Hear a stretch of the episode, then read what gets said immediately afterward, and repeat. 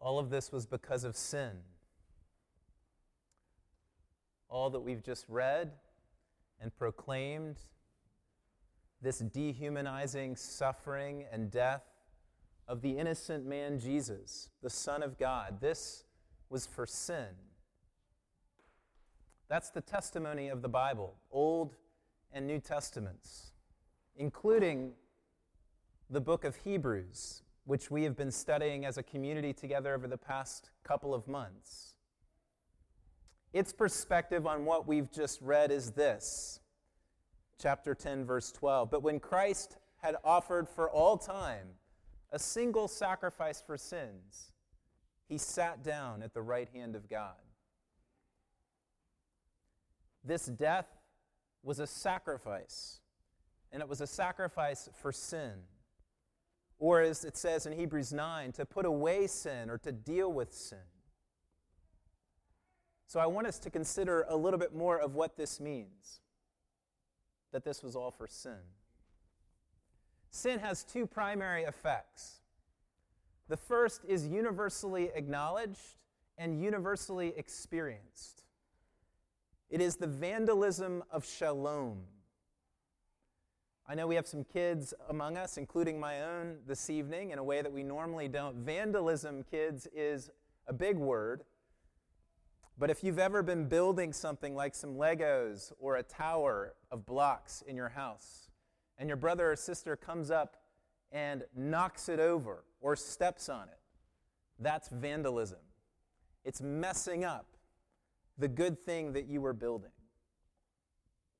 It's a distortion a messing up of this wholesome world of peace and flourishing that God has made. In his book on sin, Cornelius Plantinga titles his first chapter, The Vandalism of Shalom. This messing up of the good that God has created.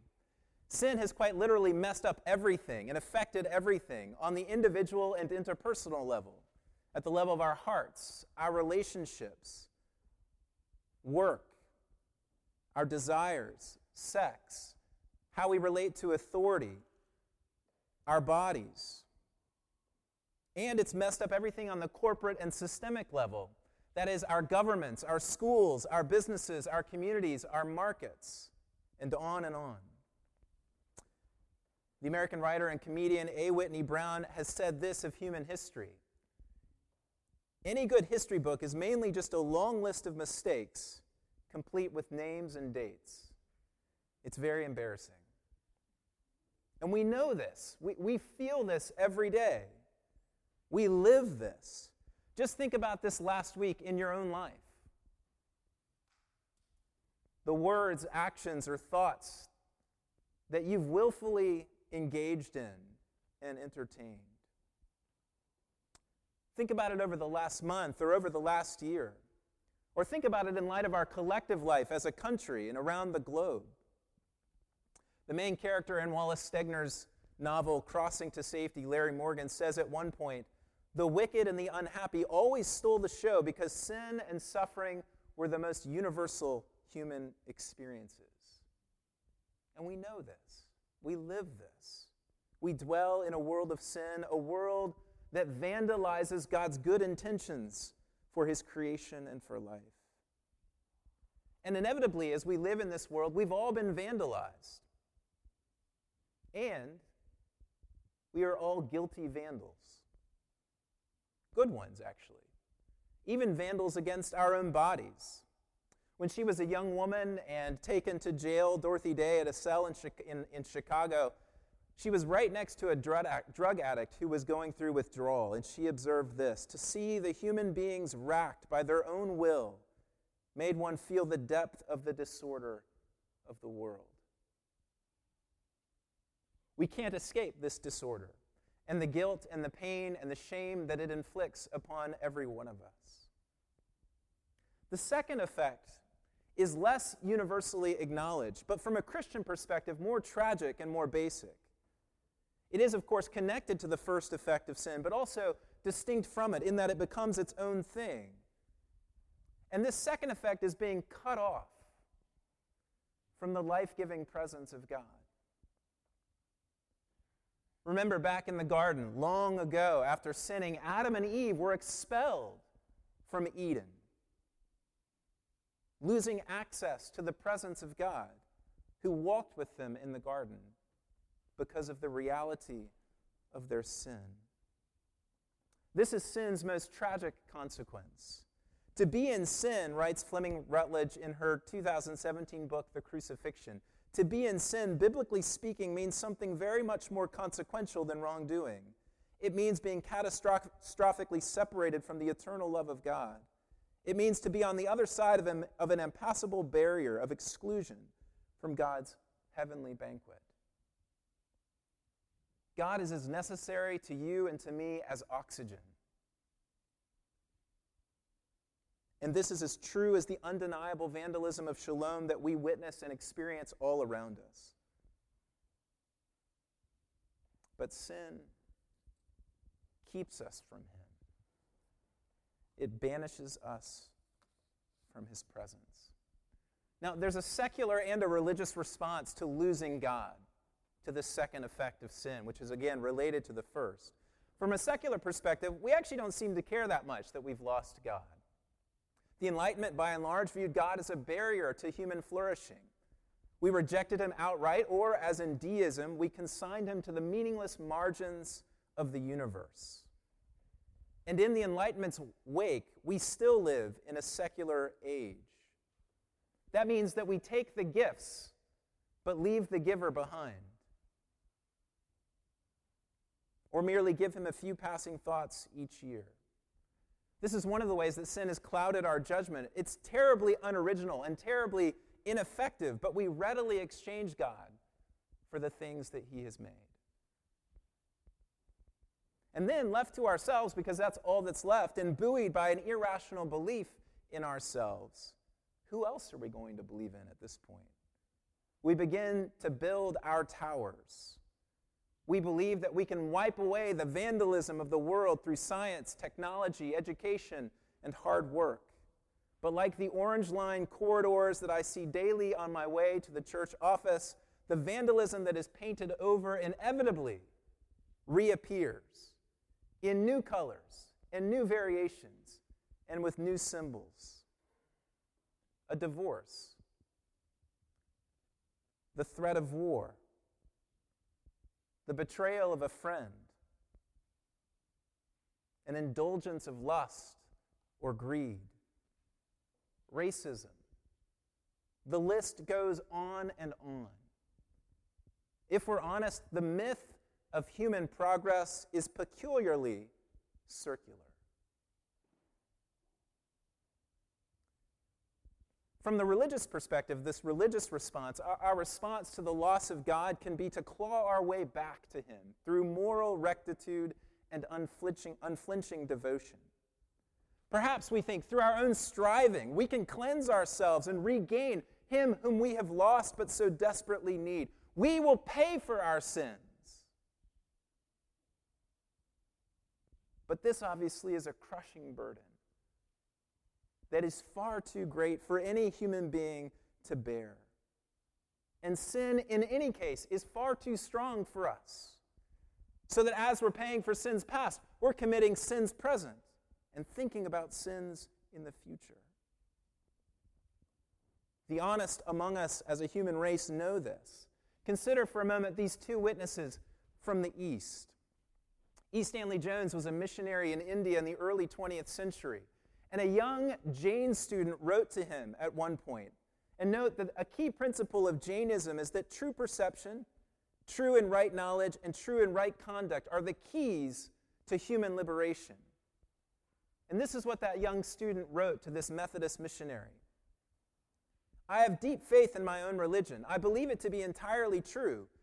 But I need not be ashamed to tell you that it exacts unflinching duty and knows no grace. Philosophically, it's all right. You may believe, according to it, that the power behind all things is supremely just and indifferent. But we err. We know not why. We are led on, as it were, on the waves of sin and mistakes. There are powers too great for our frail weaknesses, for our frail being. And I wish then that there were a God who would be kind to me, who would feel my weaknesses, and would extricate me from the meshes of sin and temptation. Or consider Gandhi's words from the opening pages of his autobiography. For it is an unbroken torture to me that I am still so far from him who, I, who, as I fully know, governs every breath of my life, and whose offspring I am. I know that it is the evil passions within that keep me so far from him, and yet I cannot get away from them. I know it's the evil passions within that keep me so far from him, and yet I cannot get away from them. They're too strong for me, they're too present to me. Our efforts, that is, be they secular or religious, are futile. Try as we might, we cannot expel our demons. We cannot escape sin and its effects. We cannot save ourselves. Sin was and sin is too strong for you and for me. But it's not too strong for him. This man suffering on the cross. That seems odd to say, doesn't it, when he's hanging on a cross, gasping, humiliated, forsaken, betrayed, in the position that seems to be the most obvious place of defeat and despair that one could ever be in. But think about it. At the outset of his ministry, this Jesus resisted the temptations of the devil in the wilderness. Throughout his ministry, he cast out demons from one man and one woman and so on and so forth again and again. So now, as he's come to this point, has he suddenly lost his power? Has he miscalculated? It's obviously quite to the contrary. The cross is, is the very means by which his power and love are expressed. Here is where the, the longing of that sincere young Jain student in the early 20th century comes true. There is a God who is kind to us, who feels our weaknesses and extricates us from the meshes of sin and temptation. Here is where Jesus loves us, John says in John 13, 1, to the end, to the uttermost. Here is where the divine initiative does for us what no human initiative or effort could ever accomplish or do. This is no accident, the cross. This moment was the moment that Jesus, has, Jesus had always planned to enter into, and his Father had always willed for him to take up. In chapter 10 of John's Gospel, Jesus says, I lay down my life for my sheep. No one takes it from me. He says, but I, I, I, lay it down of my own accord. Or in chapter 12 of John's Gospel, but for this purpose, Jesus says, I have come to this hour. And the hour in John's Gospel is the hour of his crucifixion, it's the hour of his death. He says, That's why I came.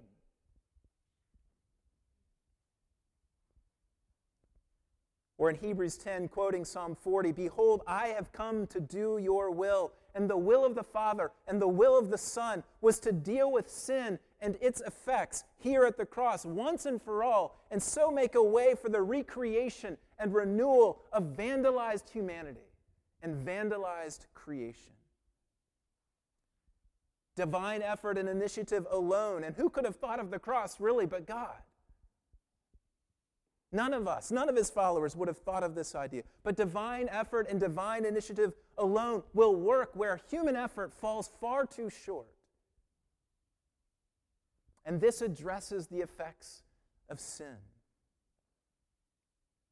With regard to the vandalism of Shalom, the chief vandal and all his dominion, who had made us his slaves, is defeated in this moment at the cross. Earlier in the book of Hebrews, the writer expresses this wonderful truth. He says, You know, Jesus took on our humanity so that by his death he might break the power of him who holds the power of death, that is, the devil, and free all those who in their lives were held in slavery. In this death, evil is defeated, and the devil is cast out, as Jesus says in John 12 which means that we, who are evil's slaves and slaves of this power, can be liberated. We couldn't liberate ourselves. We couldn't defeat the power. We couldn't overcome the power. But Jesus did, and that's why he came to liberate us from the power of sin and to cleanse us from our guilt and our shame. That's Jesus in John 13. If you read this yesterday on Maundy Thursday, washing his disciples' feet and saying to Peter, Unless I wash you, Peter, you will have no part with me. We have been sanctified, Hebrews 10 says, perfected. That is, made a ready, complete, and suitable partner for God, the holy God, and above else, we are forgiven. Verse 17 of Hebrews 10 I will remember their sins and their lawless deeds no more. Quoting Jeremiah 31, this great passage about the new covenant. Because of the once for all sacrifice for sins that Jesus has made, because of his death, guilty vandals like you and me are liberated and cleansed and free now to be vandals no more, but stewards, restorers, and reconcilers. This is the work that God has done. All that God has done. This is what He has done, not what we have done. And what does Jesus say in those beautiful words in John 19 30 as He hangs and breathes His last? He says, It is finished. The work is done. Sin has been defeated. The devil has been cast out. The captives have been liberated and set free. Once and for all. You can add nothing to it, try as you might, wear yourself out as you might. You can't add anything to this work that has been completed. You can't make it any more effective for you than it already is. Here is true rest, then, and true peace and true joy. It's absolutely necessary for us to rest in the event of Good Friday in order to live the Christian life. That's the point of the book of Hebrews is to run the race that God has put before you with endurance to get to the finish line. Why then is this work of Jesus on the cross, this sacrifice of the great high priest so central in his exposition in the middle of this letter? It's because he knows we must understand the completeness, the once for all nature of this, the fact that it has been finished and nothing can be added to it in order for us to walk forward by faith, to be liberated and free. If we don't think it's finished, and it's easy to think that when you think about your own life over the last week, when I think about mine, but when we don't think it's finished, it becomes a burden that crushes us. It's under that it is finished banner that we are quite literally set free released and put at rest.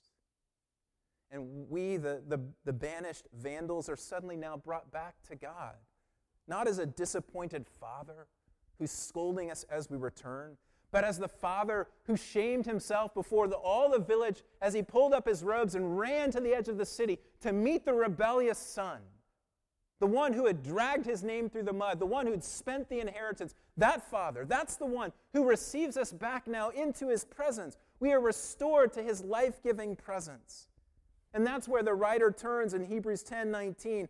Having been liberated and forgiven and cleansed by the once for all sacrifice, we now, he says, have confidence to enter the holy places by the blood of Jesus, by the new and living way that is opened for us through the curtain, that is, through his flesh. And since we have a great priest over the house of God, let us draw near.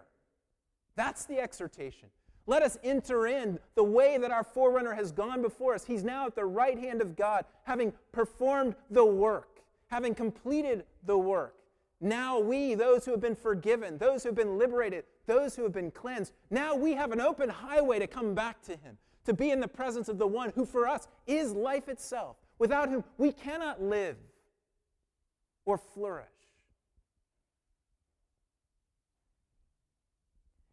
And what Hebrews is trying to say is draw near to him. In light of the finished work of Calvary, draw near to him. Come with confidence that your sins have been cleansed, that your conscience has been made clean, that your body has been washed, that you are now ritually pure and able to be in the presence of the Almighty God who made you, to whom you belong. What does Jesus say is eternal life? John 17, 3. It is to know the only true God That word for know is a deep word of intimacy, a knowing that goes deep and intertwining, becoming part of. And that's what we're invited into because of this day. Sin is defeated once and for all. The victory has been won, and we will look at its evidence tomorrow night and Sunday morning. And we are brought back into his presence as a holy people. I want you to draw near. We're going to take a couple of minutes in silence in reflecting on God's Word. Don't stay away. Don't try to bring your own contribution to the work. But run.